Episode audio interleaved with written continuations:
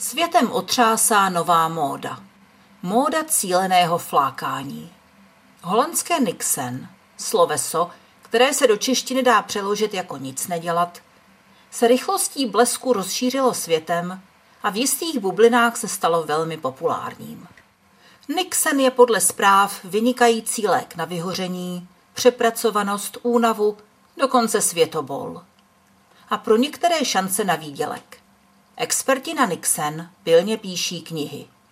Nixonoví koučové nabízejí kurzy, kde se za poplatek jakýsi korporátní zaměstnanci, byť vyhořelí, jistě můžou dovolit, naučíte nedělat vůbec nic.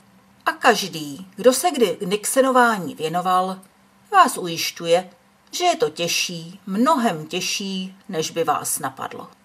Přiznám se, že mě by to vážně nenapadlo. Jestli to správně chápu, existuje pro Nixon mnoho českých výrazů. Flákat se, ulejvat se, lenošit, vyhýbat se práci, mít ručičky dozadu, případně tlouct špačky či chytat lelky. Měla jsem za to, že většina jedinců druhu Homo sapiens jak si přirozeně inklinuje k nic nedělání. Proto taky lidstvo vynalezlo karabáče, dozorce, píchací hodiny, pracovní normy a všemožné sankce k potrestání lidí, kteří podle názoru svých nadřízených či kolegů nepracovali tak pilně, jak se to po nich požadovalo. Příslušníci jistého indiánského kmene v Severní Americe prý byli tak líní, že je z horizontální polohy zdvihl jen nesnesitelný hlad.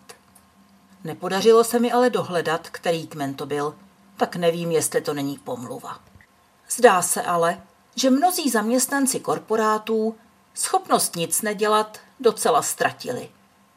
Můžete zatím hledat odkaz kalvinistické pracovní morálky, která promořila Evropu i Severní Ameriku, ale na ostatní kontinenty nepronikla.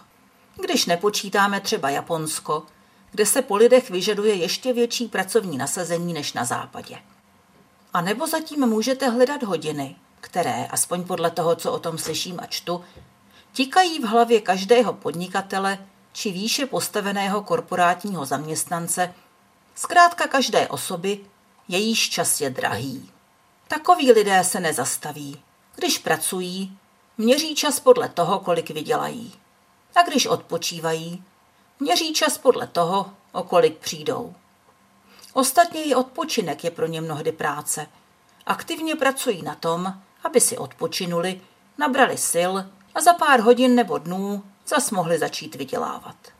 Já jsem tikající hodiny v hlavě poznala v podobě vyčítavého taxametru, jaký se uhnízdí v makovici každého taxikáře, který si pronajímá auto vždycky na týden.